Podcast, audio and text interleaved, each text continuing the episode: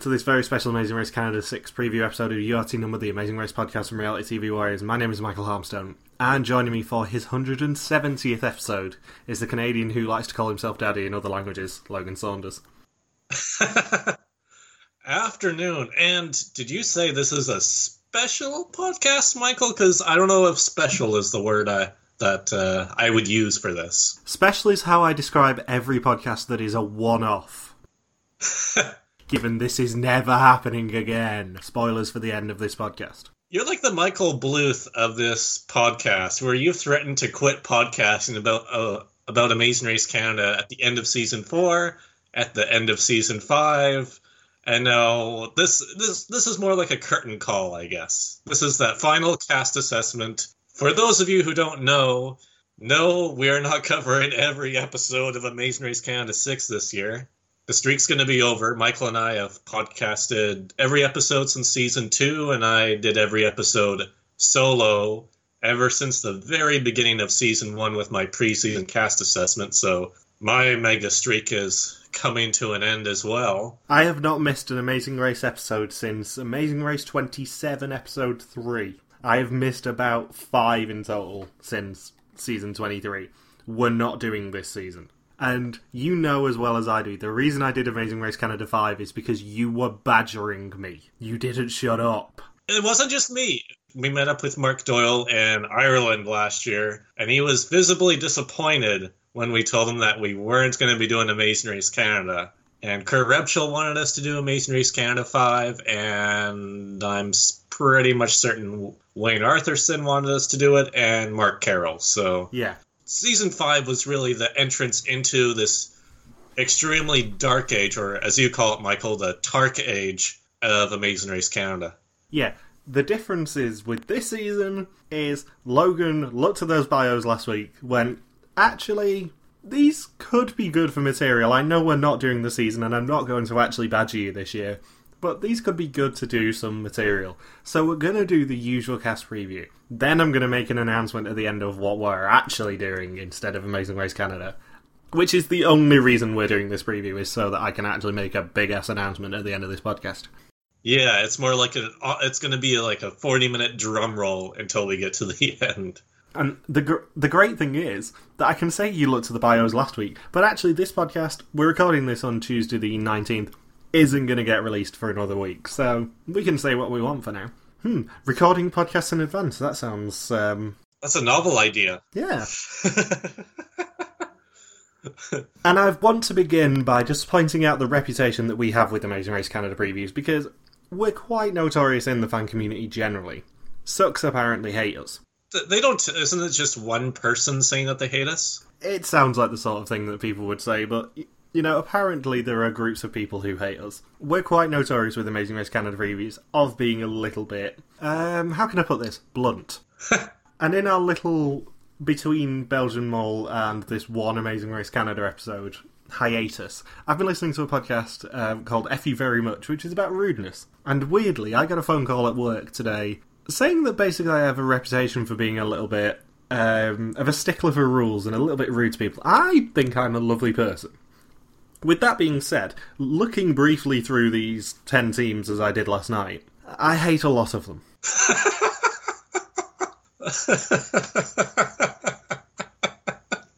I was not expecting that turn at the end. This is all genuinely 100% true, and I was walking back to work this afternoon and thought, I can actually make a joke out of this. But I've genuinely been uh, very interested in FE very much, the podcast about rudeness, and it, I, I love the guy who hosts it anyway. But yeah, apparently I'm a little bit rude, and sadly for the Amazing Race Canada teams this year, that's not going to change because there's, I'd say, one team I love, one team who I'm going to love to hate if I actually bother watching this season, and some teams who I'm indifferent towards, and then about half of them I hate. What's interesting? Well, actually, it's not interesting. I, I take that back. Most things you say aren't. Uh, like season two was great. Season three just had a terrible ending. Season four had great characters, and then season five, it's like we took a huge step backwards for the series, and just all the ongoing kinks and bugs within Amazing Race Canada are just refusing to be fixed, and the problems that already exist are being championed by production. So then we get season five that was just, I think, in my opinion, was probably one of the most frustrating experiences ever as a as a competitive reality TV viewer that I've ever had as somebody who had to commit who committed to watching and covering a season and being like, wow, I just watched a whole season of Amazing Race Canada where absolutely nothing happens that is worth noting, and the one thing that did happen is something I want to forget. I will say that I don't necessarily hate Amazing Race Canada 5. It's just, it's so frustrating for me knowing that production have zero interest in actually making it interesting anymore. And I'm going to preface this entire preview. I know we've been recording for like 10 minutes already, but I'm going to preface this entire preview by saying I have zero issue with Jon Montgomery. Monty is amazing. And I'm saying that purely because you're probably going to be meeting him in October, and it could get really awkward if you if I start slagging him off. But he knows we love him. I have a problem with the laziness of production because production are stupidly lazy on Amazing Race Canada. Whether you want to admit it or not, they're really, really lazy. They rest on their laurels constantly. And that manifests itself in eight domestic legs and only three international ones last year. The countries weren't even that interesting. We had, yet again, another one that's sort of Central America ish. We had, yet again, another Asian country, and arguably that was because of the sponsorship. It was a repeat, repeat Asian country. They went to China again. Yeah.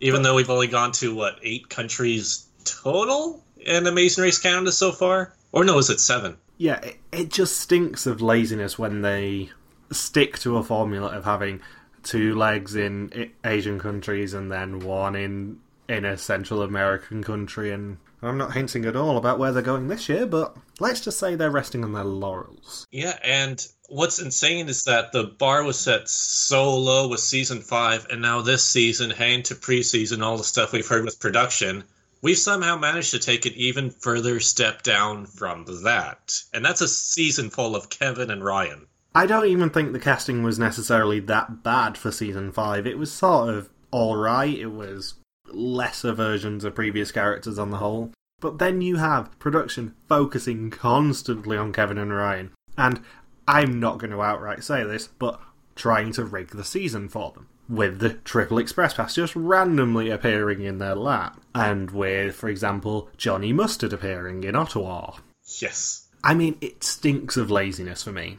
And it's really, really frustrating as someone who loved Amazing Race Canada. And I'm deliberately using the past tense there because I don't love Amazing Race Canada anymore. I love what it was in season two. I love a lot of the characters of season three. I love a lot of the characters of season four. I don't love what Amazing Race Canada has become. I agree 110% as the cheerleaders uh, would say. I know I got a little bit of backlash for saying I don't want to cover Amazing Race Canada anymore 18 months ago. But this is the sort of reason why, because I'm very good with suspecting whether it's worth continuing with the show. And I had an instinct that Amazing Race Canada 5 wouldn't be great. It wasn't great. I had an even bigger instinct as soon as they started wanting to cast heroes, quote unquote, for this season, that it would be even worse. Yeah, we even said that, yeah, in our Amazing Race Canada 5 preview, that's like, eh, not gonna be that good based on everything that we saw in terms of just what they were trying to hype up. Hyping up Kevin and Ryan as your biggest characters going into a season, and none of the teams really interacting with each other on the race course, and then Jon Montgomery and Mike Bickerton being fairly inactive on social media during the whole airing. You know that's a that's a pretty big telling sign that production didn't really get to do what they wanted to do because CTV told them to cast millennials for it. Bickerton staying silent is very interesting because the one time he pops his head above the parapet, he was quite sarcastic about us. Yeah, it was just the once last season, I guess. Hmm. He posted a particularly sassy message, shall we say, hinting at the fact that he may have listened to some of the previews that people have been doing and thought they had interesting opinions. In other words, you guys, F you. Well, last season it wasn't just us that that railed on Amazing Race Canada Five. Gordon Wayne absolutely hated it, and well, Gordon Wayne rarely expressed hatred for anything. And then Kurt and Shelley had their recurring podcast week to week. Now Kurt's wife Shelley refuses to even think about Amazing Race Canada anymore. No one liked last season except for like the die-hard, like what Kurt and I had this conversation a couple weeks ago that right now, Amazing Race Canada, especially season five, it's like they're editing and trying to make the product as a whole geared towards third and fourth grade social study students trying to make it super family friendly. Like we even had a task at an elementary school last year for crying out loud and other tasks where children were on the sidelines cheering them on. And it's just being designed for the third grade social studies classroom so which is not what amazing race is really about as a whole. And then of course the whole patriotic we're better than all the other countries in the world uh, narrative. And the thing with this season with this heroes casting is that the teams that are cast are it's pretty much identical to the cluster of teams that we see in other se- in any other season of Amazing Race Canada. It's the whole "Make Canada Proud" theme. We have a bunch of um, law enforcement teams again. We have athletes again. You could have just gone to season three or four and said, "Hey, this is hero season," and could have found justification for all those teams being called heroes because their professions are so similar to the teams that are cast for this one. It's just really frustrating for me. Just it feels like we're in Groundhog Day, having to constantly talk about how Amazing Race Canada needs to wise up. And this is the ultimatum we're making. This is the last Amazing Race Canada podcast, or the last Amazing Race Canada regular podcast we're doing. And you saw the starting line, live starting line thing they did, right? I was away in South America. I was traveling internationally while they did the live uh, starting line, and you and a few other people were messaging me saying, "Oh, Logan, you're gonna love the starting line footage once you see it." And my God, Devon Soltendieck, I never want to hear you talk about Amazing Race Canada again.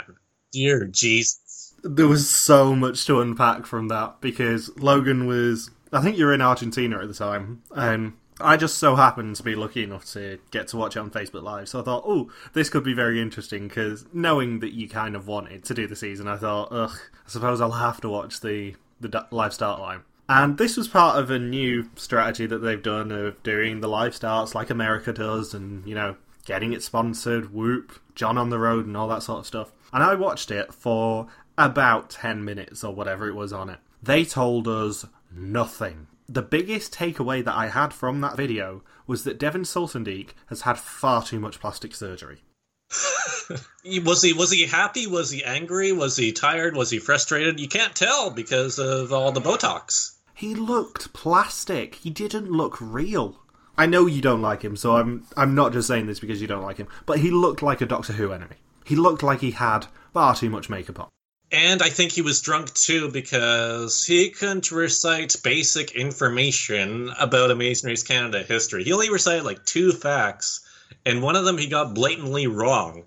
He said that the Mussolinis, aka Gino and Jesse, aka probably the worst team ever to run Amazing Race Canada, he said that they he's like they were so dominant that they never finished below fifth or sixth the whole season.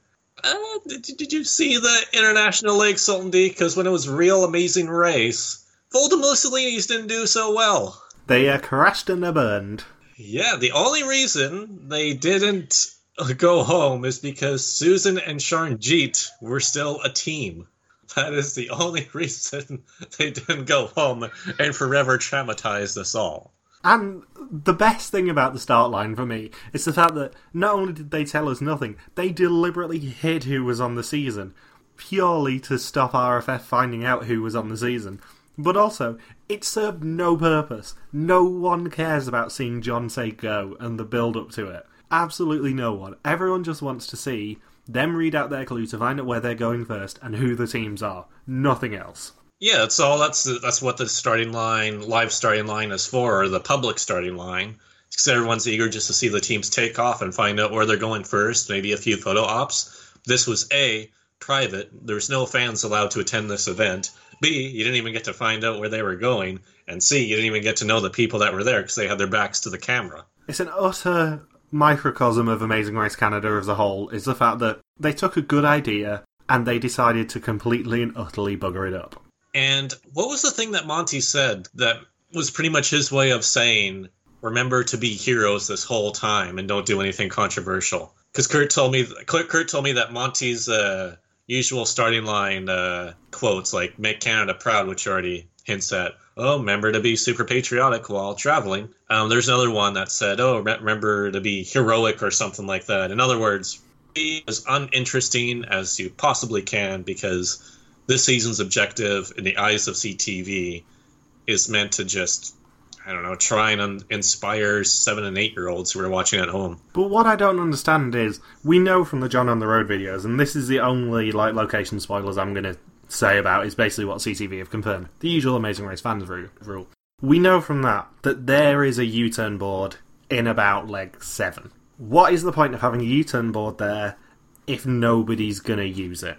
It's an utterly wasted twist. I think because the teams are hero slash competitive, they will use the U turn. It'll just be in a very bland and formulaic way. It'll be like, oh, that team is competitive. Like, take season three, for example teams were only willing to U-turn like the physically strong uh, teams. Nobody really wanted to U-turn anybody who was just downright weak. They they wanted to practice good sportsmanship with how they utilized the U-turn. It just frustrates me. Did you read the press release, by the way? I skipped like the the one on the Bell Media website. Yeah, there's some good information in there, shall we say? Was there any information in there? It was pretty bad for a normal press release, but the uh, the sponsors intrigued me because we start off with like Chevy as always and Woods for the second season, and then you move on to the the slightly more interesting ones. Oh, skip the dishes from Big Brother Canada. They're in on this too. Skip the dishes in there, but the ones that intrigued me were the fact that teams can win contact lenses, bread, and weirdly the Royal Canadian Legion are sponsoring the season. Ooh, this is gonna be a rough one. Yeah. The Royal Canadian Legion was the one that interested me the most, shall we say, given that, oh my god, we're going to get a leg themed around war heroes, aren't we? Yeah, remember in the first season when they had that really creepy RCMP chief guy?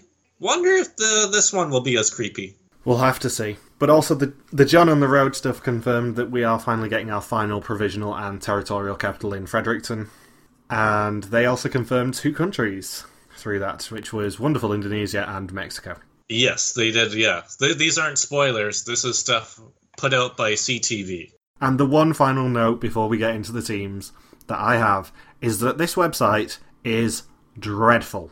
There was a lot of glitches. They did editing after they posted the bios. The content, for those of you who don't use the Amazing Race Canada website heading into the start of a season, for the past, what, three or four seasons, Michael, you get the regular bios, then you get this whole chart of fun facts on a separate page, you get a full video interview plus interviews of what they packed in their bags, plus uh, a, a Chevrolet really short uh, Chevrolet clip, and this is all out usually two weeks or more before the start of the season. I don't know if they're still going to put some stuff out, but it's getting awfully close to the start date. Bearing in mind we're recording this two weeks before the start of the season. Yes, so I don't know if they're going to put more out, but it's never been this bare bones two weeks out from the premiere. All we have is a really short bio for each team, just a one minute video, and then within the bio they have the question and answers. These aren't even the fun facts. The fun facts are separate. They have like five question answer things that are all just one or two word answers. And then they did an interview with CTV that was just cut into five or three uh, five minute segments for all 10 teams. And that's been it. Do you remember before Amazing Race Age of 5 when we were worried that we couldn't do a preview because the questions were so brief? These are briefer. Yes. The questions are briefer and the answers are shorter. Yeah, there's five questions for each team, and one of them is, What is your nickname? With the exception of one team where it's, How did you come up with your nicknames? Not only do we have no hometowns, no provinces, and no ages on any of the team bios, but the teams page doesn't work on the website. The videos page doesn't work on the website. To the point where I had to go back to the Amazing Race Canada Facebook page last night, which I've unliked now, to try and go through their links to get all the team bios. the website is horrifically broken. I got to use it today and was able to access the videos, but some of the bios, when you click see more, it doesn't show the rest of the see more. it's so badly designed. This is definitely the sloppiest preseason I have ever seen. Yeah. Like, I know we're trying desperately to not appear to be rude and rag on the season, but if you don't want us to rag on the season, you do actually need to put some effort in to anything. And on the Bell Media page is where they snuck all of the ages and the hometowns of the contestants. It's not it's not in the bio, so you have to get to the Bell Media press release, and then they show you the age and uh, hometown of each contestant. Which is ridiculous. And about that, like we always make fun of the fans and say, "Oh, why didn't you represent every province and territory?" And then you have to do the whole proportional representation. Be like, well, the Yukon only has like one one thousandth of the population of Canada, so good luck uh, having a team from Yukon in quite some time. But we still get a general like couple pro- teams from BC, maybe like three or four teams from Ontario because they're so heavily populated. One or two teams from Quebec, a team from the Maritimes, a couple of teams from the Prairies, and that's your cast. Here we have BC, Alberta, Ontario, and that is it. Apparently, the Quebecois aren't heroes in Canada, which is probably an opinion that a lot of people hold, but still, that's just rude. They've removed the one reason that I ever watch Amazing Race Canada, which is the crazy Quebecois teams. I know I said the same thing. It's like you're just taking away one more reason to watch, and I'm sure that the super fans in Quebec are going to be pissed that they have no representatives, as if they already don't feel like the minority enough in our country. It's just so disappointing. That's how I can sum up this season so far. It's just so disappointing. And it's the youngest cast out of any season. There is nobody over the age of 49 in this whole cast. The average age is 31.5. Which, bearing in mind that we've just come off a season of *Belgium Mole where the average age was 37.7, is a big old drop. Yeah, that's almost Survivor Ghost Island numbers. And the one final thing that I have to say is that probably after we finish doing what we're doing in place of Amazing Race Canada, we are going to be doing podcast number 250, which we do have plans for. Assuming everything lines up, it will be the podcast game night. I've mentioned it a few times in previous sort of six months or so. We're doing a podcast game night. It's going to be live on YouTube for everyone to watch and take part in and all that sort of stuff. If you're not selected as a panelist, you will be able to play as part of the audience. Super excited. Already done all the planning for it. I'm really, really excited for what's going to happen with it. Yay! You obviously are invited to this. I will give you the first point of the podcast game night if you can answer the following trivia question about Amazing Race Canada. When I googled Amazing Race Canada contestants earlier, three people's names came up. You know how Google likes to show the cast of a show. Three people's names came up. Who were the three names? Oh man, I'm gonna Google this myself. Don't Google it, you cheating little bastard. I have to. I have to guess. Yeah, you gotta Okay. guess. I can't just let you Google it to win a coveted point. Okay, the Volda Mussolinis are two of the three. Right? Here's a third. Am I allowed any hints or no? All three are from the same season. Okay, so the third one from Race 3. Elias Theodorou? I didn't confirm who whether you were right with the Voldemort. No. Oh, I see. I'll go Elias anyway. Are you going Elias and the Voldemort Mussolini's? Yep. You're completely wrong. It was Mickey and Pete, and the third person was um, Michel Forget. But it gets better because it's not the correct Michel Forget. it's a different one. This is the one that threatened to sue production for millions of dollars with his with his kayak hockey game. It's an old Quebecois actor, apparently, who has the same name of Michel Forget. I'm googling it right now, and you're totally right. I am screen capping this. This is hilarious. I had to bring that to your attention before we properly start because it made me chuckle before we started recording. Oh my god! I I swear that because I know Mike Bickerton hates Pierre and Michel. That maybe he said that himself intentionally, so that when Michel Forget, proud Quebec Olympian, googles his own name, it's not even him that comes up. And what a way to start before we have to talk about these teams. I'm going to rip off the, the plaster straight away and we're going to talk about Mark and Corey.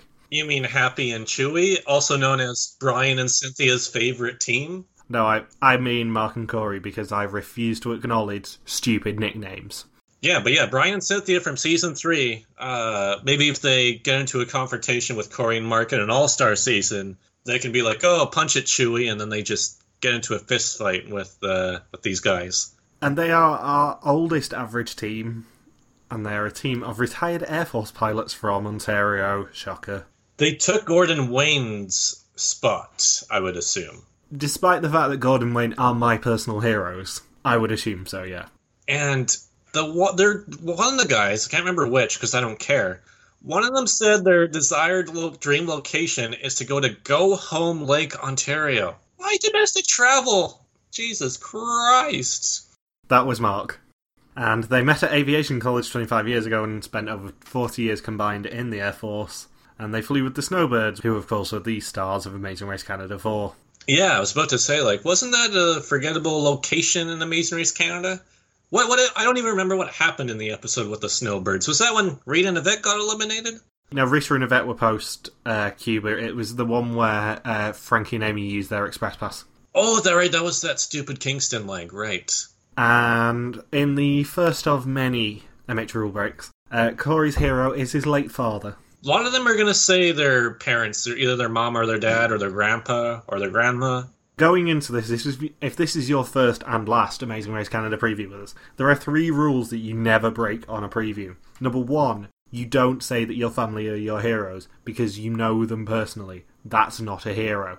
Number two, you don't say domestic locations for your dream destination because no one cares about domestic locations ever. And number three, you don't give me waffly answers and bullshit and boring and lazy answers. Those are the only three things that I ask for in these bios because it drives me frigging insane if you give me a bad bio. You know what amazes me about this is that we get almost nothing in the bio, but yet on the Bell Media page, we actually find something interesting in that one of them, again, I don't care which one it is, is currently living in Saudi Arabia. Retired Canadian living in Saudi Arabia. Yeah, and to be fair, if he's supporting Saudi Arabia in the World Cup, probably not going too well for him. Yeah, maybe that's the reason why they lost all their hair. Not that I'm at all following the World Cup. I'm only saying that because I know you started what uh, you were watching the first half of a match before we started recording this. But like, I don't care at all about football, as you well know. Couldn't care less that England won yesterday. I've been well. To be fair, like I watched a little bit of World Cup four years ago, where I was where Eamon made me join in his fantasy pool, and I did really well. And this year, I've joined in his fantasy pool again, where I'm doing really well. But you know, over the past year, I've had a I've been forced to pay a bit more attention to soccer than I normally would. And now I know, I feel like I've known a lot more about the sport than I did four years ago. And the great thing is, we can make all these really topical jokes because they're going to be so out of date in a week's time when I release this. Yeah, like what? So, five nothing Russian Saudi Arabia? Oh man! And these guys do not seem that competitive or have things that would translate well to do well in Amazing Race Canada. So they say there's that there's no points for second and that you're either in or in the way. So I'm going to say that they're going to finish in eighth and they'll get some points for eighth. We're going to play a fun little game with all these bios, which is everyone's favourite game recruit or applicant. Do you think they they were recruited? Because I do. Oh yes, definitely. Uh, if you're if you're living in Saudi Arabia, I don't think you're sitting there thinking, "Man, me and my buddy in Go Home Lake, Ontario, need to submit an application video for Amazing Race Canada because I really want to leave Saudi Arabia and go to Corner Brook, Newfoundland. Yeah, like, how did they record an application video together? Because I'm assuming if they were recruited, they still would have had to record the video. Like, would it have been over Skype?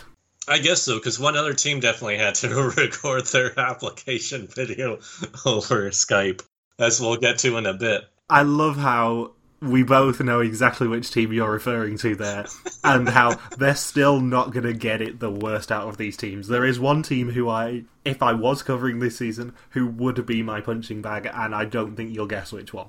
And I don't know why they call themselves Snowbirds when we all know that me, at the tender age of 26, is the true Snowbird. Because I hate winter, and yet they're choosing to race in Canada when it was still crappy and rainy weather in a good chunk of the country. So yeah, two rule breaks for them. They suck. And of course, it's the mandatory, oh, they're military, therefore heroes bit. A continuing narrative since the first season of Amazing Race Canada. Some of these hero designations are way more tenuous than others. And I would personally say that just doing your job doesn't make you a hero. I would say about two or three of the teams have earned the hero label. Yeah, anyone who sort of volunteers their time, me, a humanitarian. Yes, Jenna Louise.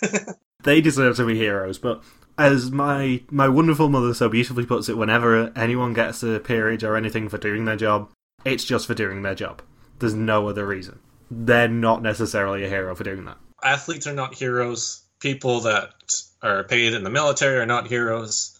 Police officers, law enforcement, whatever, and random teachers aren't heroes. And I'm sure this is going to get us a bit of a backlash for saying these things, but personally, I don't see them as necessarily being heroic just for doing their job. If they do other stuff on the side, like volunteering their time and making the world a better place through their own personal endeavours, yes, they are potentially heroes. But just because they're doing their job doesn't make them heroes. Yeah, like I actually participate in charity work, which is probably some more than what some of these teams have done. In fact, the team that got mocked the most online for being labeled as a hero actually do something that's relatively more heroic than a good chunk of these teams. So, onto a team I actually don't necessarily hate, which is uh, Joseph and Akash. So, it's funny in their CTV interview, I wish people would look at me the same way that Akash looked at Joseph during that whole CTV segment on TV. I've not watched any of the videos, mainly because I lost the will to live with the website by that point. Oh, I have to send you the screen cap right now then, because it's it's saved on uh, saved on my computer. It is golden. It's like, oh, they like each other so much. How sweet. So they are friends and volunteers, and I don't even know where they're from. Ontario, Toronto, I believe. I figured either Toronto or Vancouver. And they met in high school, and as a pair have um, visited over 20 countries together and started two non-profits. So they are actually potentially heroes. Yeah, they did it from a yeah volunteering at a food bank during high school. I don't know too many people in high school that did that much uh, charity and volunteer work. However, do you know who aren't heroes? Their family. Yeah, they both they both said their families they broke one of the rules, didn't they? They did. But they also avoided breaking another one of the rules when they actually advocated international travel. Yeah, they've been to three times as many countries as five seasons of Amazing Race Canada. Which is a hilariously fun stat. It is when you when you put it that way. However, they do lose brownie points with me for associating themselves with scumbags. Oh yes. Oh, they compared themselves to Kevin and Ryan. Do you think they were told to compare themselves to Kevin and Ryan? Because I do. I certainly hope that somebody put a gun to their head and said, somebody needs to reference Team Giver. In fact, I would assume that Team Giver used all of their winnings from season five, all the runner up money, and just used that to make to pay off one of the teams to reference them uh, in the bio. Do you know how much the runner up money is? A few a few cans of mustard is, is as far as I know. I believe it was zero. Yes, it is zero. I don't think they get anything other unless they win. Yeah, it's either all or nothing. You're either in you're, you're either in with the prize money or you're on your way without. Do you think they applied? Yes, this team definitely applied because Joseph in the CTV video said that he's been a super fan and has been watching since he was eight years old, and that they watched every single episode and broke down every single episode as to what they would or wouldn't do. I can't remember who it is who said that they watched every single episode in preparation for Amazing Race US. I don't know, probably Dennis and uh, Isabel. Yeah, it sounds like a Dennis and Isabel thing, doesn't it? So, how do you think they're going to end up? Uh, I think they'll be about middle of the pack. I predict uh, sixth place with them. I don't hate them as much as I hate Corey and Mark, at least, which is all I can ask for. However, a team who I think I might end up hating is Taylor and Courtney. Oh, Tortney. That's their team nickname is Tortney, is what they said on TV. No, it isn't. Oh, we got a better one? No, we're just not letting them at all at all decide what they're going to be called. We have to come up with an offensive nickname of our own. That's right, uh, yeah. So they are a brother and sister pair and Mounties from BC, because of course they were going to be RCMP people. Yeah, they're not the. Oh, I put put their names as Adam and Taylor. I was confused. There's a Courtney and Adam and a Courtney and Taylor. Do you know how the hell uh, confusing that is? You were thinking of my favourite team of the season, Adam and Courtney. Yes. They say in their bio that they want to inspire their community. Boring. I just want to backtrack because of how boring Courtney and Taylor are, but Joseph and Akash, during their CTV interview, they dabbed. Oh, they pulled the old lordy. NBA Sean and uh, Cedric uh, dabbing uh, prior to the start of their video. Do you remember what I said about hating it when Jill dabbed on uh, on Belgian Mole? That applies. Yeah, da- is that dabbing the fourth rule you don't do prior to the start of the season, Michael? I might have to add it to the MH rules, yeah.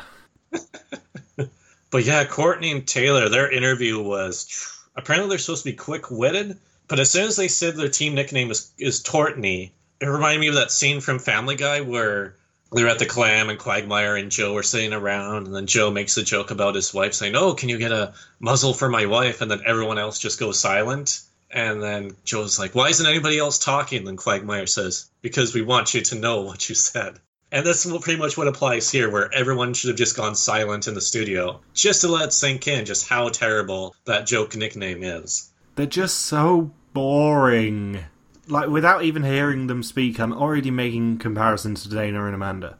I just don't care. I have a note here saying for me to tell the pig story in relation to Courtney and Taylor, but I don't even know what the pig story is supposed to be. So apparently they remind me of pigs somehow. Not physically, but in some sort of context. Okay. I know it's random. Oh, and their fears. They were talking about their fears. They say that they can't swim in open water and are afraid to go in the dark. Okay. Oh, and Akash gets extra points in his bio because I like it Joseph and Akash a lot more than Courtney and Taylor. Akash scores a lot of points for saying he wants to go to Bhutan because, for anybody who doesn't know this, Bhutan's a very interesting country in that it's the only country with a carbon negative footprint, I believe. And once you go in the country, if you're not an Indian or a Bangladeshi citizen, you have to pay $250 or $250 per day that you're in Bhutan. What? Yeah, if you're a tourist, you have to pay like over 200 bucks a day. So if he has the winnings, eh, the only way you're going to go to Bhutan is if you win the grand prize for Amazing Race Canada. Which is why it's so tough, probably, for the American version to go there, because that would be a pretty big budget for one leg of the race. And I'm just going to run through their rule breaks because they had two as well. So their family are their heroes, boring, no one cares. And Newfoundland is nobody's favourite destination, Taylor, not even Dana and Amanda's. All right. Maybe Taylor wants to go there to commit suicide because that's the only reason I would think that somebody would want to go to Newfoundland. And this is going to be really insulting for the other seven provinces and three territories that are not on this season. But they were—I think it was Taylor who currently resides in Williams Lake in BC. And Williams Lake is a town of, I think, 10,000 or fewer people. It wouldn't be like Amazing Race Canada to go to somewhere where there's uh, only 10,000 people, would it? Yeah, it's not like them at all. So it's funny that all the major cities in the other provinces and territories didn't have any teams worth choosing, but yet a team from Williams Lake within BC gets to go on the race. And I only have one note left for them, which is their motto is no crybaby, so I'm fully expecting a meltdown from them. Oh, wait, if they actually had any personality. Oh, yeah, for sure. They're going to complain about something. Oh, and oh, I just remembered something from the CTV interview where, uh, actually, I think this is from their casting video uh, where they were talking about because uh, in the in the one minute video, the racer describes how the other person is a hero, which is funny, especially for the one team that doesn't know each other, so they have to make up random shit on the spot. But during the video, at some point, Taylor describes a quality about Courtney, and then Courtney says, Yes, it's my secret sauce. When it's a sibling team, I do not want to hear about your special secret sauce knowing who this audience is geared towards, that may not be aired on CTV. If only we were covering this season to make twincest jokes about them. It's how they do in the RCMP, I guess. And I just sent you that screen cap of Joseph and Akash. Just imagine that screen cap of Akash gazing at Joe, Joseph, and have it go on for the whole interview. And one final, final, final thing for them is that they most associate with Adam and Andrea because they haven't seen anything of this show in the past five years. Yeah, even the, what they said about them strongly hinted that they have not really seen Amazing Race Canada at all. Because they said, oh, they were a sibling team who worked well together. Um, did you see some of Adam and Andrea's fights along the way? They are 100% Dana and Amanda, and nothing else will ever convince me of anything. Yeah, they have cops, cops who young young police officers who were recruited for Amazing Race Canada, and have to pretend that they know stuff about Amazing Race Canada. I mean, I mean, if you know any, if you've done your research, you would have listened to this podcast beforehand and know that if you're going to say stuff like, "Oh, I'm going to unleash my secret sauce on the Amazing Race Canada," I'm going to make jokes about it. We're gonna make fun because that's what we do. And because they're a boring team, I project they will go far and think they will make it to fifth place. And now on to my favourite team to talk about. Is it the team of strangers? It isn't. They are the one afterwards. This one is Courtney and Adam. Oh, what? They have no. Char- I've never seen a team talk without any charisma in their interview. Right. First things first. Does he not look like Dave off of Rachel off of Amazing Race 20? Even the way he uh, he uh, he he's not as verbose as Dave off of Dave and Rachel. He's a cyborg. It's amazing. Point two. She is the sister of Kelsey off of BB Can. And we all know how beloved and a big character Kelsey was in BB Can 4. She's one of the most memorable Final Two players out of all six seasons. Just only beaten by 11 other people. In fact, Michael, would you say she's probably number 12 of 12? Because we got Jillian, we have Gary. They Those two definitely beat her. Then we have the awesome Final Two of Jon and Sabrina in season two. We have the awesome Final Two of um, Sarah and Godfrey. Oh, that's out of any reality show that was just legendary. And then, uh, The Pax Bros and Kelsey. yes, in fact, um, she wouldn't even be most memorable in that final two. She'd have to be most memorable in that final three. Uh, and then it is uh, Kenneth and uh, what's the face? Oh, goes um, Karen, Kenneth and Karen. Yeah. Kenneth and Karen. Yes, those two definitely beat her. I, I, Kenneth. I mean, and we're not too high on Kenneth from season five, but we're definitely higher on him. And then we have uh, Paris and Kayla from season six. So good old Kelsey Faith is definitely at the bottom of that list. Yeah. Bearing in mind, I've seen nothing of of BB Can Six. All I've seen is the first episode and the jury deliberation and Kayla just shouting at people. That's it. I've seen that and three episodes on top of that. That's all I saw of BB Can 6. I've seen all of the first five seasons for the most part, or almost, or all, all of some of the seasons. But yes, season 6, I only saw like four or five episodes total, I think. But yeah, I have such high hopes for Courtney and Adam because their bio just reads like a classic bickering couple to me. They push each other's buttons in all the right ways. Sparks fly constantly, either from love or friction.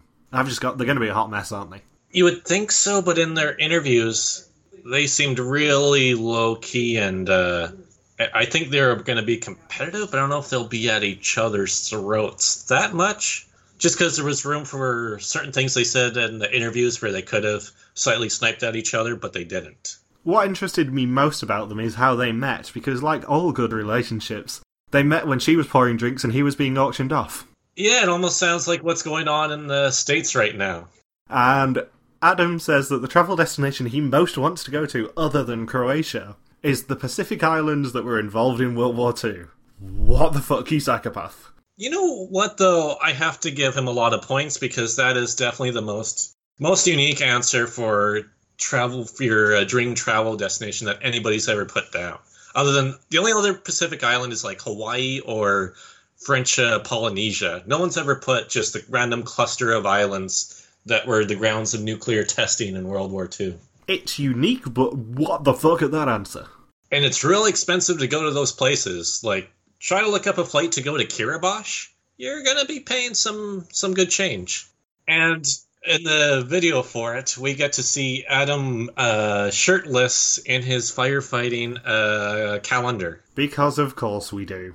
And what's even funnier is that they're billed as first responders, and then people on the Amazing Race Canada official Facebook page pointed out saying, "Hey, Courtney's a nurse. She's not a first responder." But I was thinking, man, do you know how uncatchy it would be to bill them as first and second responders? See, I looked this up last night when because I knew of the the question of whether she's a first responder. A first responder is just someone who's had first aid training, basically. Oh, okay. So screw what I said. Yeah, technically, in my book at least, as being someone completely, you know, out of this and who doesn't really care, she's a first responder to me. They are not heroes because it's just doing their jobs, but she's a first responder if you ask me. They did meet at a charity event, though. They got drunk. They got drunk at a charity event, so I don't know if that uh, cancels each other out. And her hero is Ellen DeGeneres, and his is his parents. Massive eye roll. Boring. Oh, and Courtney said in her CTV uh, interview that she, in preparation for the race, they did they did a ton of preparation. Actually, uh, they uh, did memory puzzles, they did some exercises, and Courtney took the Canadian citizenship uh, exams as practice. That's never going to come up again, ever. I don't think so either, but they cram in some useless information about Canada that can come up on the race, though. I, I it wouldn't surprise me if we get a if one of the roadblocks is is uh, sponsored by the Canadian Heritage Society or some shit like that, and they have to answer like, "Oh, who was the third? Um, you know, who was the third Governor General of Canada?" And you know, things that nobody cares about. Absolutely no one cares. I am a notorious quizzer. I don't care at all. So yeah, I quite like them just from reading them, reading about them. I certainly don't hate them as much as I hate a lot of the other teams. Courtney did commit another foul, though. She did reference Africa as a country as their dream travel destination. Because it's totally a city. Yeah, Africa City. Africa City, Africa.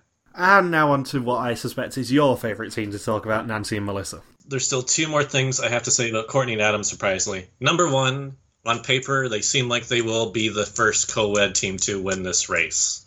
Yeah, I would agree. Mentally sharp, physically fit, very competitive. They've already talked about not being afraid to use the U turn, so I think they're going to make a very deep run in contrast to some of the other teams. And they quoted Shauna from Martha Stewart's uh, Apprentice by saying that they will fake it until they make it.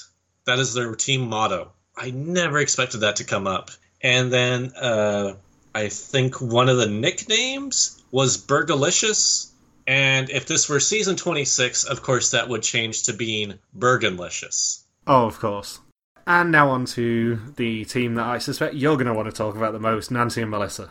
The team that, quote, doesn't know each other that well on a personal level is what the, is exactly said in the bios. Right. These guys stink of recruits. I know that may shock you to, to know that opinion, but they're definitely recruited, especially as Nancy's bio even includes the fact that, you know, she was nominated over 30 times. But then on top of that, they don't even know each other. It's like both of them were individually recruited and just paired together and said, Yeah, you guys were at the Calgary Stampede at some point together. Why don't we use that as your meeting story that everyone will definitely believe, even though if you scratch slightly at the surface, you know it's a lie. Yeah, it's like at the Calgary Stampede, everyone's high and drunk, so it's like, yeah, I mean, technically we did meet each other. Maybe they even made out with each other and they didn't even know until afterwards, until they got paired up as recruits for this season. It's like, oh, this rings a bell now. A cowbell. Interestingly, I also know that they are represented by the same agent as Jon Montgomery. Ooh, that is. Hmm. Apparently, the same agency represents all three of those people. And two of them are, and the other one is the host, and the other two somehow make it as a team onto the season of Heroes, even though they're just athletes and there's nothing heroic about them. No. I mean, I understand that you spend four years training to become a champion Skeletor to go to the Turin Olympics. I get that.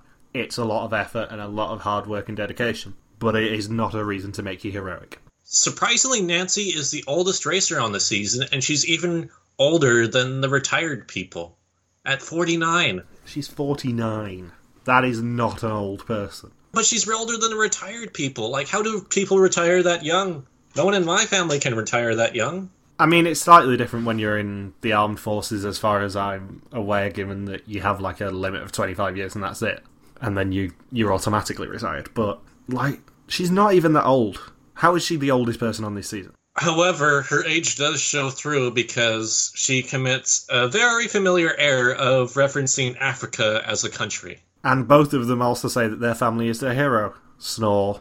And Nancy says her nickname is Nanny Goat. And being a top barrel racer, I wonder if the goat is supposed to stand for the greatest of all time. We don't mention goats anymore. April and Sarah get depressed whenever we mention them again. That's true. Maybe we need a bit more zen before we mention goats. Don't also forget that Melissa said her dream travel destination was that even more exotic country of Texas. All right. Where do you want to go? The whitest, blandest, most. the blandest state? That south of Nebraska? And the team that they're most like, of course, being a female female team who want to be successful, is Kristen and Steph, probably because they were told to mention Kristen and Steph. What did they even say about Kristen and Steph in the bio? Did they actually reference anything Steph and Kristen did, or just be like, eh, we want to be similar to Steph and Kristen? I don't even think there was anything concrete. I think it was just we want to be similar to them because it's either them or Natalie and Megan, and someone else has already taken Natalie and Megan. Yes, we're going to be we're similar to the lesbian softball players that know each other very well and had a prior relationship to the start of the season. Nancy and Melissa have more in common with Mark and Mallory than with uh, than with Steph and Kristen. I'm not saying that we'll kiss at the finish line if we win, but I'm also not ruling it out. Maybe that's what the, why the agent put them together. I don't know. Nancy is 50, so that sounds like an interesting agent. It does sound like the plot of one of the uh, the movies in your collection to have a uh, a barrel racer and a, a, former Olympian just hook up on a on a mat, probably in the middle of nowhere. And now for the most stereotypical prairie thing to ever happen.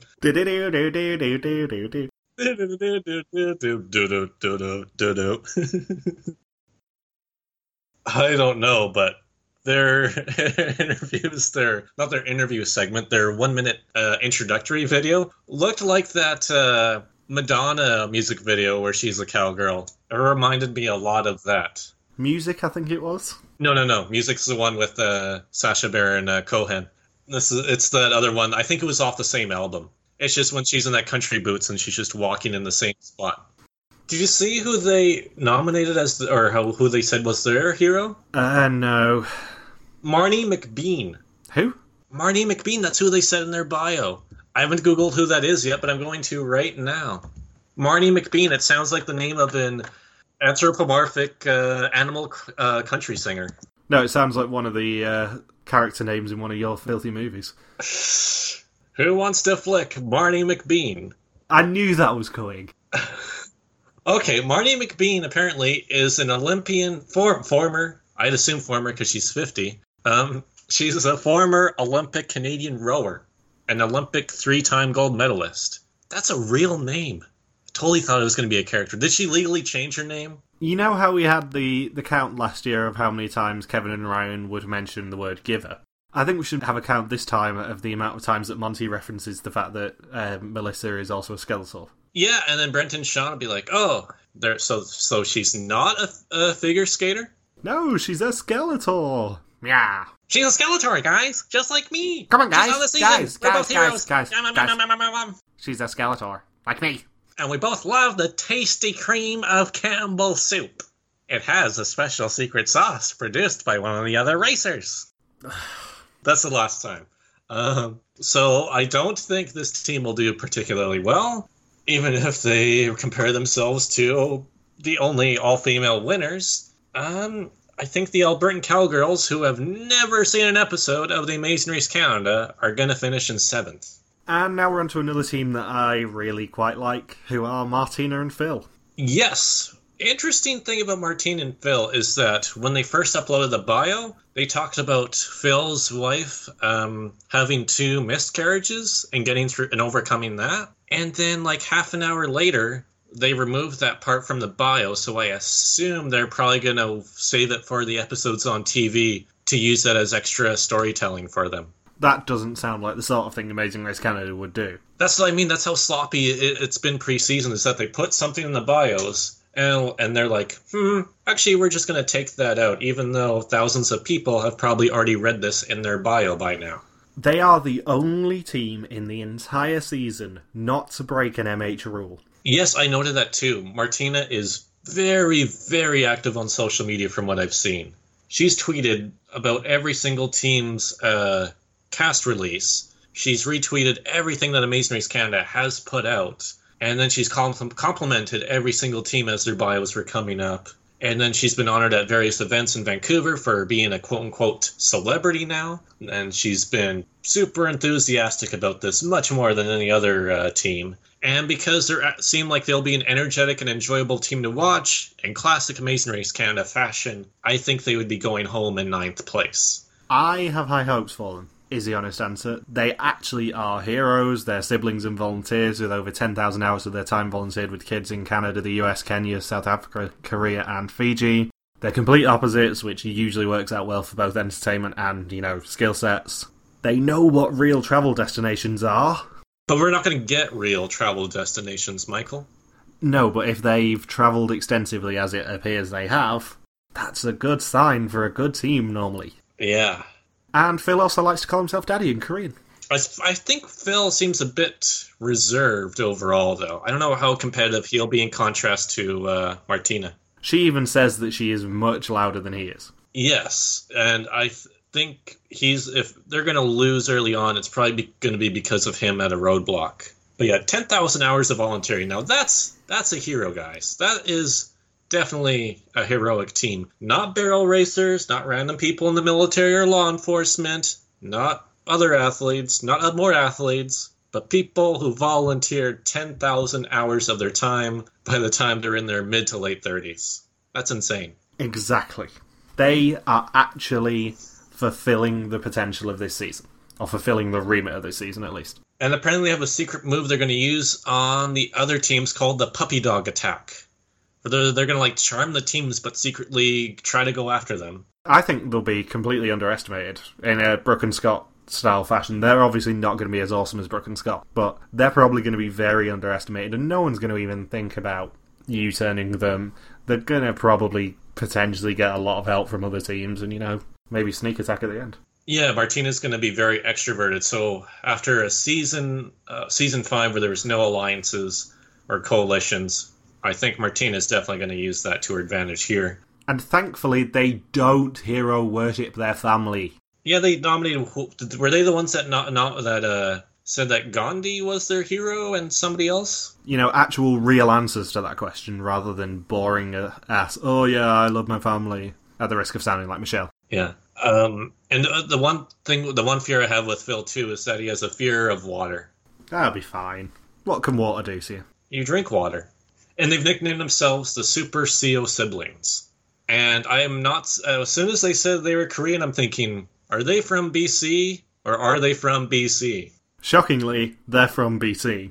If you've ever been to Vancouver, huge, huge Korean population there. I have a few times. Yeah, I was more directing it towards the audience. I, I know you've been there, Michael. In fact, three of my pharmacy uh, pharmacist floaters at my work that we have. It's not nice to call them floaters.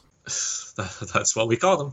Logan wants to flush them. Three out of the six or seven I've had, wait, four of them have been from South Korea, either born there or second, or just a or just a first generation Canadian. I do like that they specifically called it Korea rather than you know South Korea. Well, they could unite. The two sides could reunite after Trump's visit, so you never know.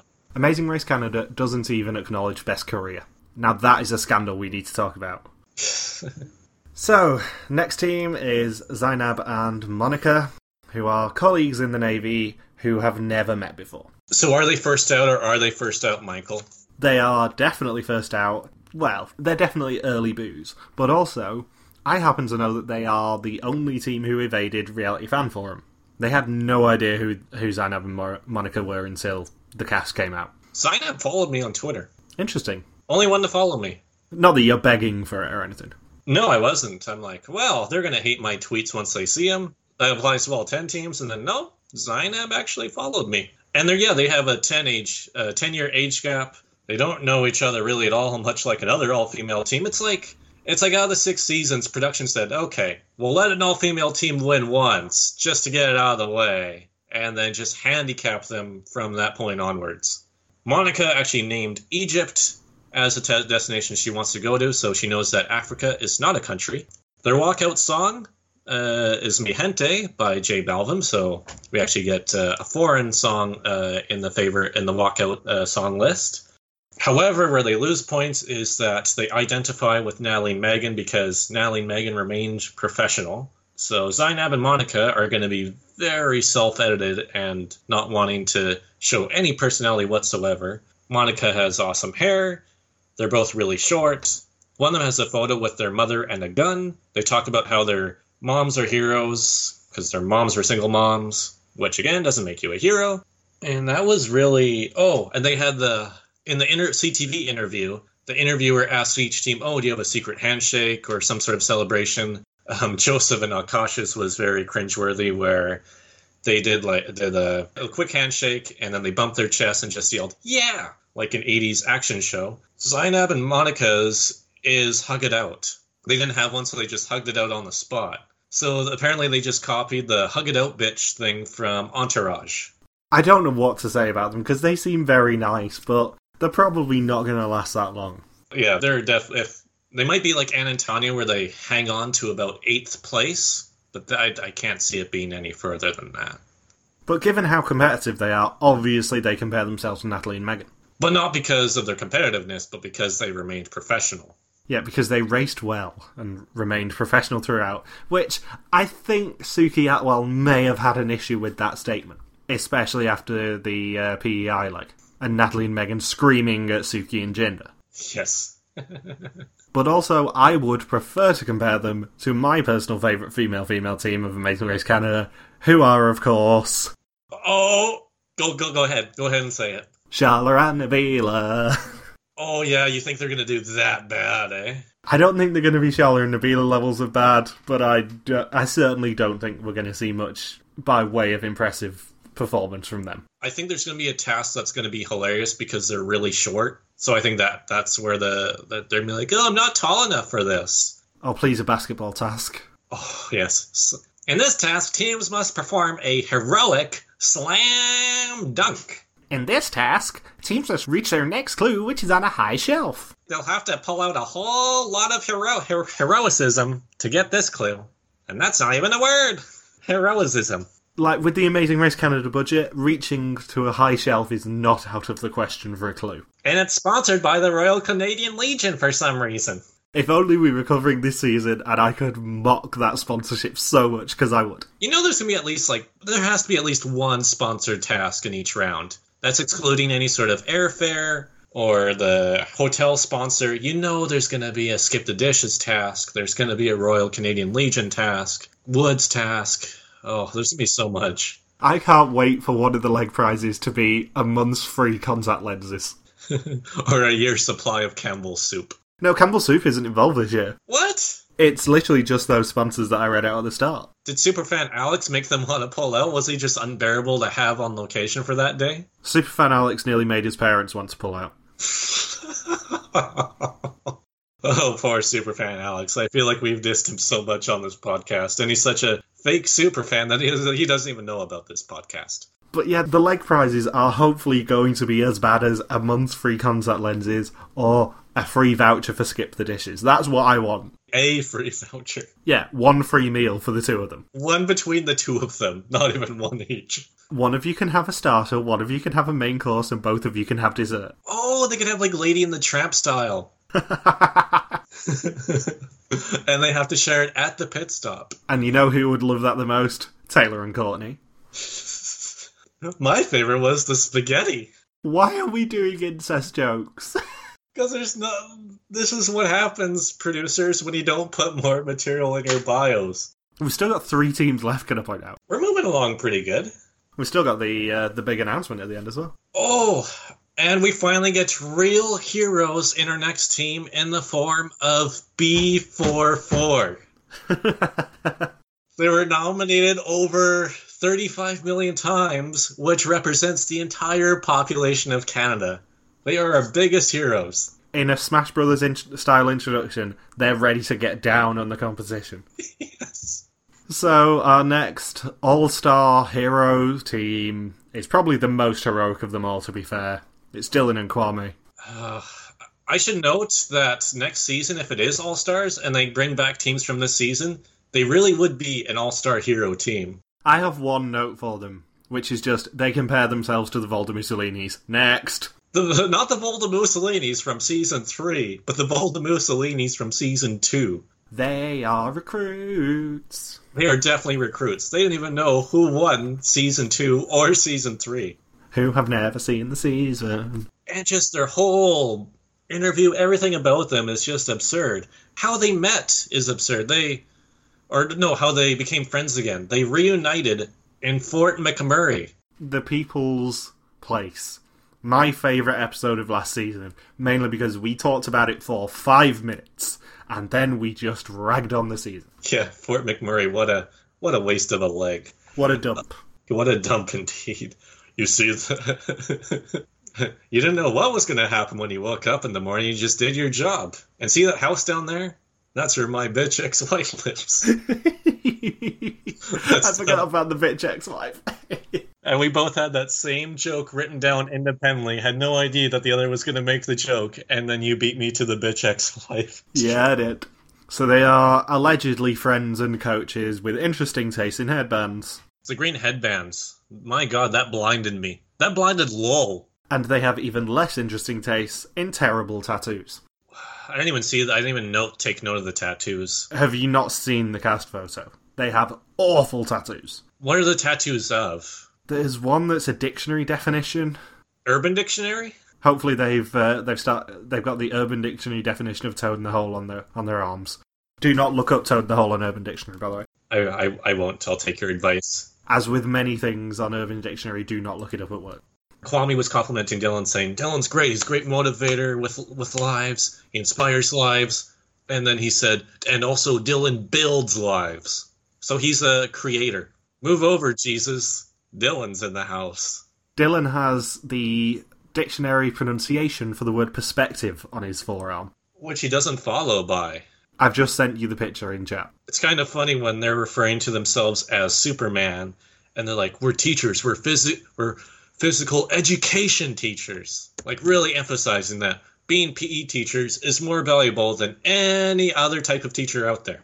And do you know what I think of PE teachers? Not highly. They are the worst. Yeah, have you ever seen the TV show Freaks and Geeks? That guy was an asshole. I am reasonably proud of the fact that one of my school reports, given my parents hate it, didn't care about PE or art or anything that I wasn't interested in. One of my PE reports in uh, secondary school was, and I quote, Michael needs to learn the benefits of exercise. that was all my PE teacher wrote. I feel like that should be like a tro- a way that that Dylan Kwame could troll you. He was a dick. Who, the PE teacher or Dylan and Kwame? Yes.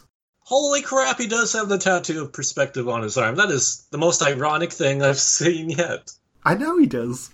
Oh, they're silly nicknames for themselves. Did you see that? Special K or Silco? They're certainly special. And their hero is some guy named Izzy Castillo. Izzy Castillo attended Brock University in St. Catharines, Ontario, obtained a bachelor's degree in child and youth studies and a diploma in social and social service work. And he works at the Crisis Prevention Center. Okay, that does call that's a that's a hero. More of a hero than Dylan and Kwame. And they want to be the role models that they never had growing up.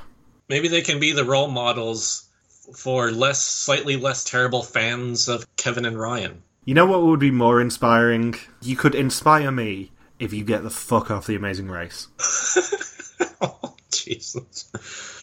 Oh, and Dylan's nickname for himself is Lil Dill or Big Dill. And if you want to go even shorter, it would be Lil D or Big D. And when you're referring to yourself as Superman and that you build lives, I'm going to say it's probably closer to Lil D. Like, if you want to be a cut price Volder Mussolini's and you want me to treat you like a cut price Volder Mussolini's, this is how you go about it the one saving grace that they have is that they didn't pick a Canadian location for their dream one. That's it. That's all the good that I can find in them. And they were, even though like they were terrible entertaining, at least they're entertaining. Like we never got that from the Volda Mussolinis. Volda Mussolinis just want to make me bang my head against a desk. So how do you think they're going to end up?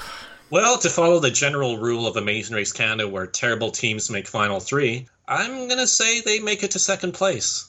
I think they're going to be final three as well, and it, and to, to quote what I say at least once every single Amazing Race Canada season, they're going to last too long and annoy the shit out of me. Not every season can be Amazing Race Canada four with its uh, final three. Very true.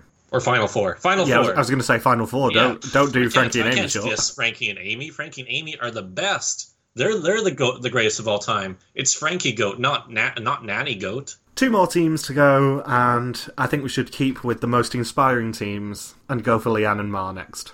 They are going to have a rough time on social media this season. If not, they already have. In fact, the Amazing Race Canada official Facebook page admin already deleted that whole thread that I have already screen capped, where the one guy is like, "How are cheerleaders heroes? This is laughable. The gas attend- attendant down uh, at the corner of my street is the hero then." And then there's this huge fight because there's people that personally know Leanne and Mar that were trying to defend them, and they're like, "Well, they do this and do this, and cheerleaders takes a lot of this and that." And the guy's like, "Oh, you guys are making me laugh. That's just ridiculous." And then the thread got deleted, but luckily I screen capped it before it was deleted. And more comments on the official Facebook page have been posted this morning about people mocking the cheerleaders for being heroes. I will say that they are more of a heroic team than a lot of the teams on this season because through the Toronto Argonauts they do do a lot of charity work. However, there is a lot of negativity that is associated with the Toronto Argonauts for the next sentence that I'm going to say.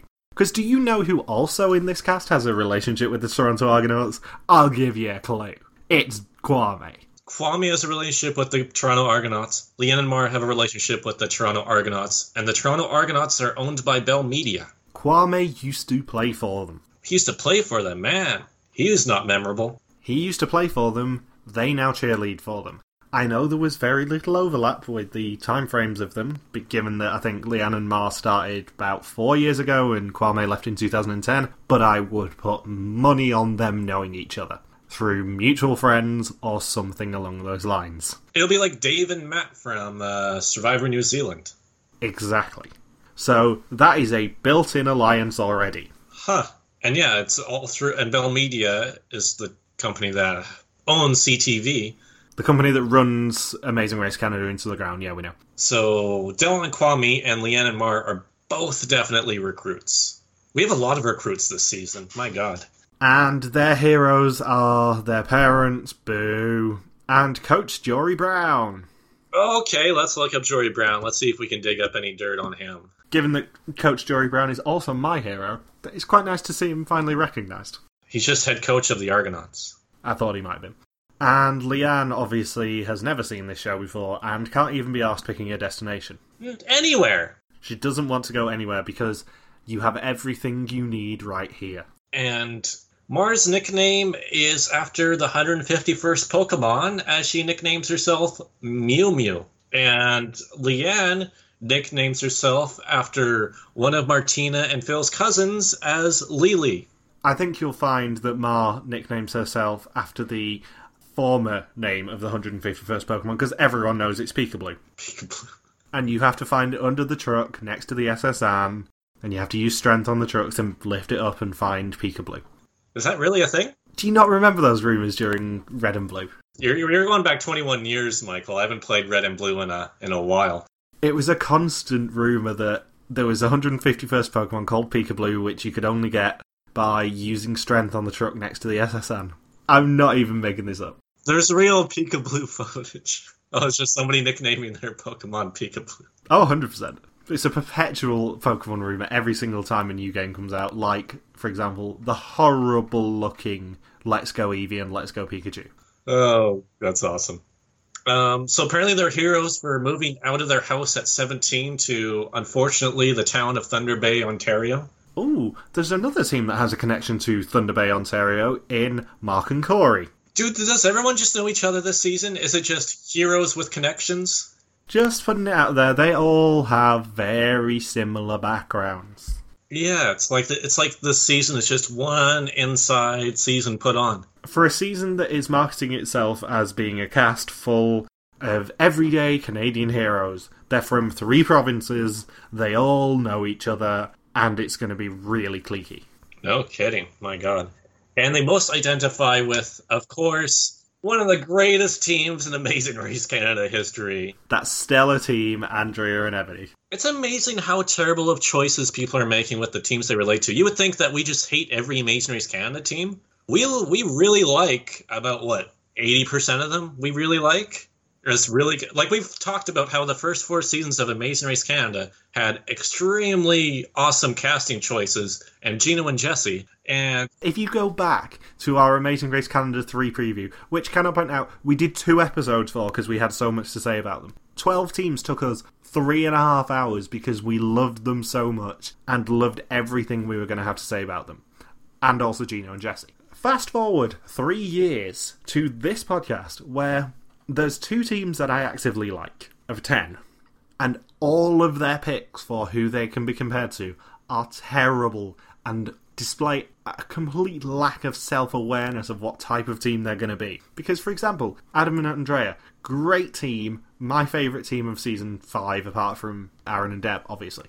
Great team, not the correct team to compare yourself to. If we can come up with a better option, that is not a good team for you. indeed. Leanne and Mar, you are nothing like Andrea and Ebony. And not even for the reasons that you say. When you say they were idolised for their beauty, no one cared about them. I didn't know who they were. No one knows who they are. No one knew who they were until they actually. Well, until they got to China with the whole diving thing, and then until they got eliminated. That was it. Yeah, like uh one of them one of them didn't even show up to the reunion show.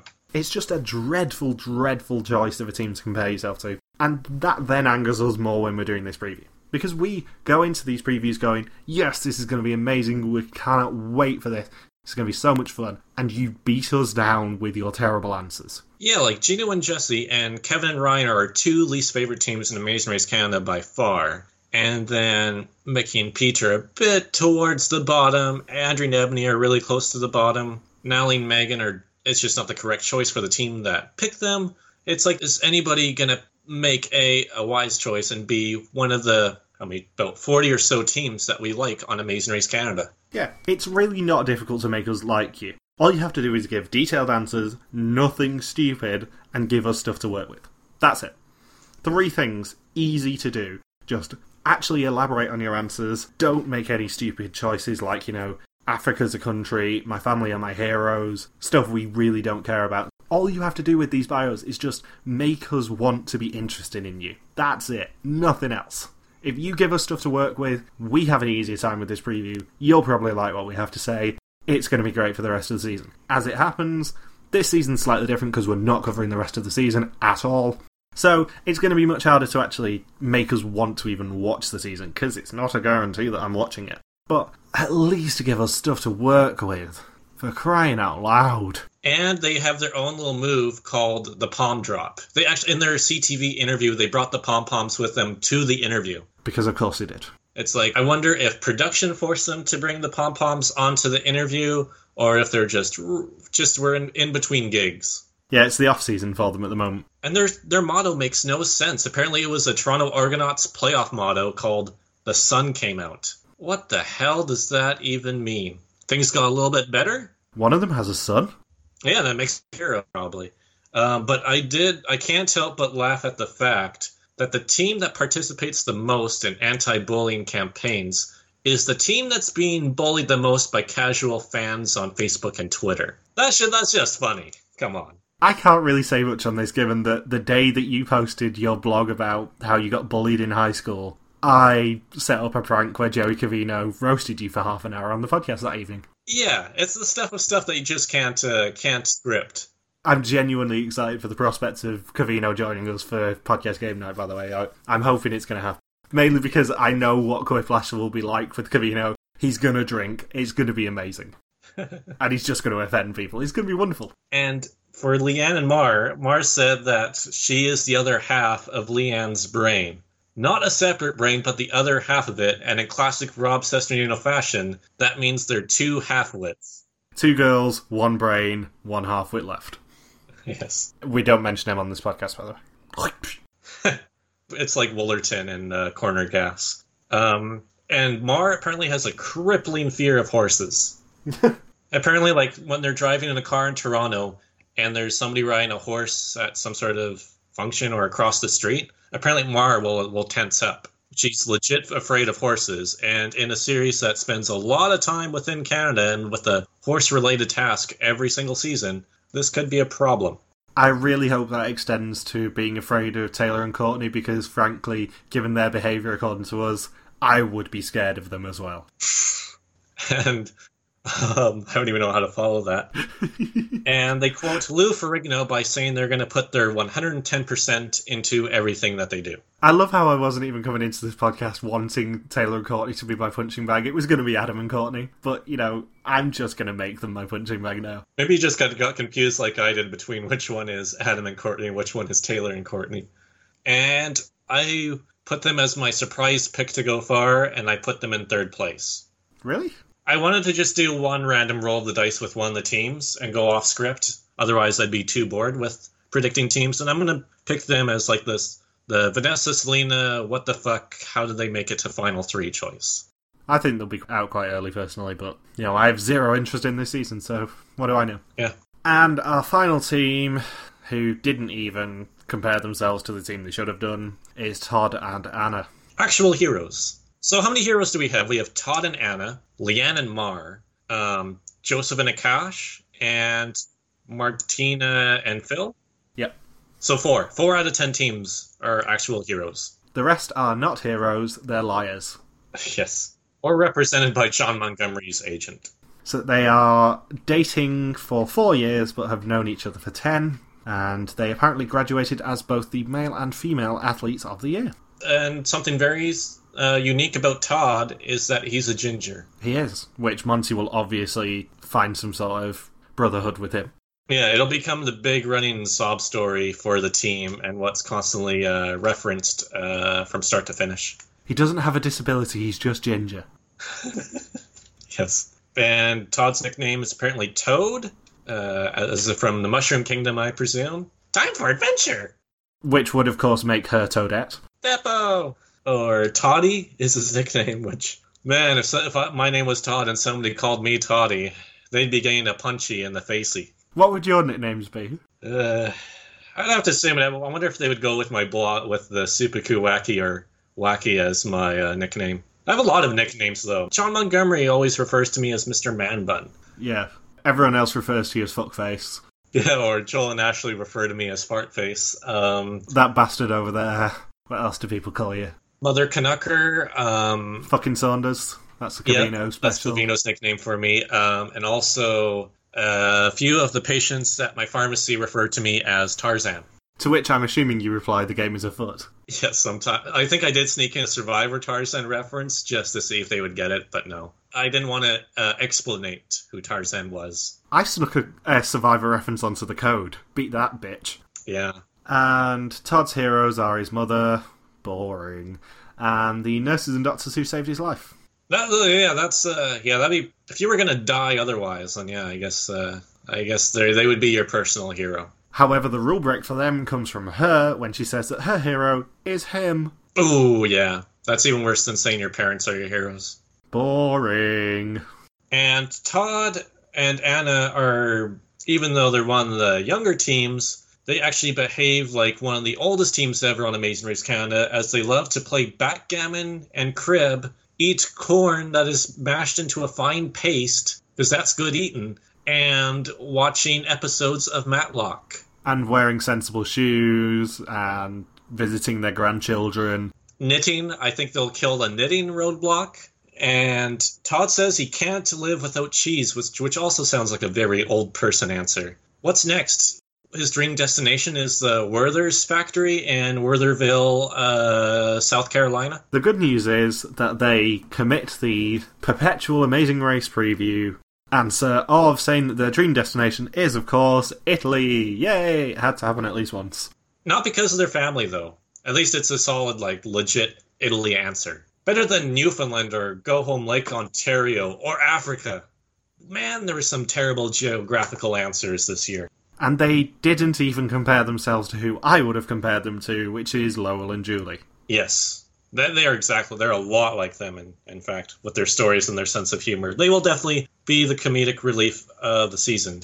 And I think they're going to do reasonably well. I think they'll make it to fourth place.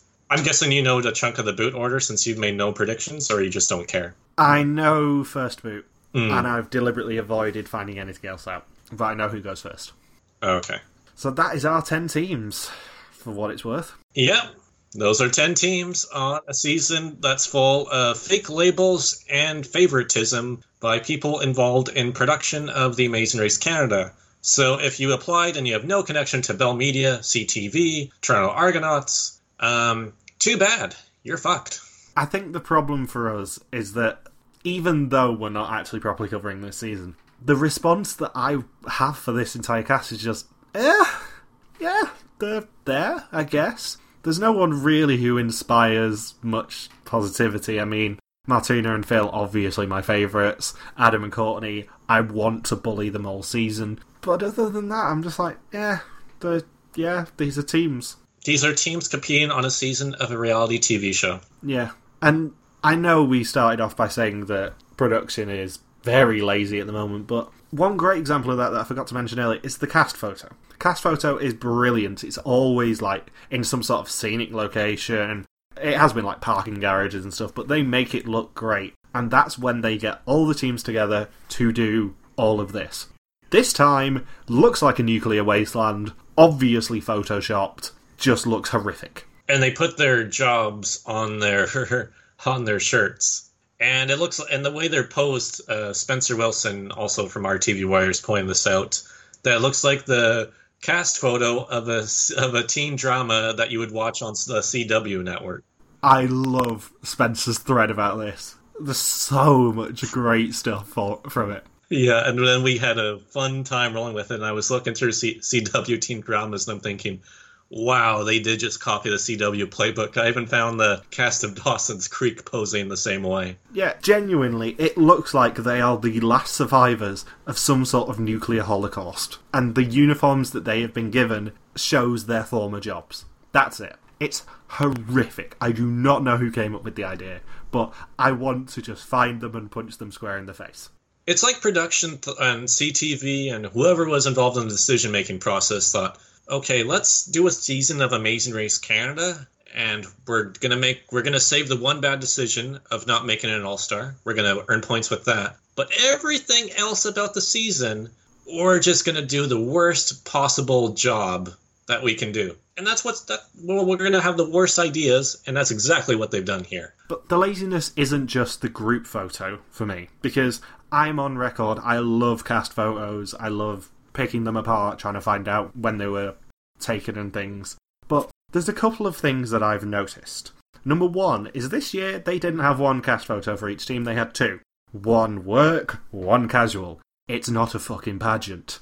I can't wait for the swimwear event. Or athletic wear event, pardon me. Number two, and probably more important, for the first time in Amazing Race Canada history, the photos were not labelled with team names. Instead, they were labelled with, for example, Taylor and Courtney were Team Aqua. I'm a Barbie girl in a Barbie world, wrapped in plastic. It's fantastic. The fact of the matter is, if you can't even put enough effort into actually labelling the team names correctly on photos, that doesn't speak wonders for the rest of the season. It's like production themselves hates hates this season, or just the, they just hate the idea of it that CTV probably forced down upon them. So they're like, we're just going to do the laziest job possible, still get a million viewers because there's nothing else on Canadian television. Let's be honest, and maybe something maybe CTV gives them more artistic freedom and creative control for season 7. They just absolutely do not care. And you know what? Neither do I anymore. On that note, thank you for listening to this podcast. Oh no, Logan, we've been teasing something big. Oh, right, the surprise. Don't forget about that. The big surprise. And to be fair, if you've listened to the past 238 episodes, it's probably not going to be that big of a surprise for you. But still. Obviously, we're not covering this season. It looks terrible. We have far too much vitriol for it to ever actually consider covering the season properly. I know Logan keeps talking about wanting to do the international legs. Doubt it's going to happen. For the past four years, we've suffered through the highs and lows of Amazing Race Canada, and in the space of just three seasons, we have gone from its biggest cheerleaders to some of its biggest critics. I've expressed my discomfort with covering last year, but thanks to a very persuasive slash naggy Canadian, I stuck around for one more season. Thankfully, that's now come to an end, because beginning next week, and every week that Amazing Race Canada airs for the rest of the season, we will be releasing a new episode. It just won't necessarily be Amazing Race Canada themed. Instead, we're actually doing something useful with our time. And we're going to talk to people from previously interesting teams from all the amazing races that we have personally covered. So it excludes Amazing Race Australia for now, but you never know, there might be a surprise towards the end of the season. But Amazing Race US, Amazing Race Canada, and Amazing Race Asia, all three are going to get covered with some very interesting people, friends of the podcast. It probably won't surprise you if we ever release a list of names, but we won't because it's going to be a nice surprise for everyone. So, some of the actually interesting teams that have crossed our paths in the past five years. From next week, our Amazing Race Canada sucks so much we've cancelled it series of interviews begins. So, if you've got any requests on who you want us to talk to, please be my guest. Hit us up with those people. We want to talk to as many interesting people as we can. If that we get more than 11, I mean, we've got potentially 10 lined up as it is, I think if we get more than 11, we'll probably just keep doing them over the summer, let's be honest, once Amazing Race Canada finishes. And that's all I've got to say. Yeah, I'm excited for this. I'm really excited because it's people who we've been saying for years that we need to talk to. And finally, it's actually looking like it's gonna actually happen. So, this episode, as you will know from the fact that you've listened to the past nearly two hours now, released at 8 pm Eastern on a Tuesday. Not that I'm being slightly petty with when I'm going to release them, but they're going to be released at the same time every week. Ooh, I see what what you're doing there. So, pretty much we're positioning ourselves now as the alternative to Amazing Race Canada. You could watch Amazing Race Canada, or you could listen to people talk about interesting seasons. Your choice. That is savage, Michael. I'd like to say I'm not petty and bitter and angry about where Amazing Race Canada's gone, I would say that. I'm 100% petty and bitter and angry about Amazing Race Canada. So, yeah, every Tuesday from next week onwards, basically. Yeah, something something new, something that was long overdue because it was partially my fault. Yeah, it's entirely your fault. There's no partially in it. It's yours. It's completely your fault. I made you host last season because I didn't want to, and you know you're redeeming yourself by finding a lot of these interesting people. So, yay. If any listeners have got anyone they want us to talk to, please let me know. We're we're still on the socials. We'll probably be hate tweeting the season, so you'll be able to find us. If you've got any questions for anyone you suspect we might be talking to, I'm not going to officially release the names or tease them particularly, but if you've got any questions you want us to ask to any interesting people who you suspect and are probably right about who we're going to be talking to, please send them in. But yeah, we're just going to be talking to interesting people for the summer. The summer of interesting people! Yeah! Woo! Yeah. I prefer to call it the Amazing Race Canada sucks so much we, we've cancelled it all. so, thank you for listening to this final ever Amazing Race Canada podcast. Our interviews do begin next week. If you've got any questions, feel free to contact us on our Facebook page, Reality TV Warriors, on our Twitter account, RTV Warriors, on our Instagram page, RTV Warriors, or our own Twitter pages, MJ Hampton for me, and Log Super Quirky for Logan. See you soon. Peace out and just chill till the next interview. Yeah, till the next episode. Who it's going to be with, you'll find out. That's the secret sauce right there.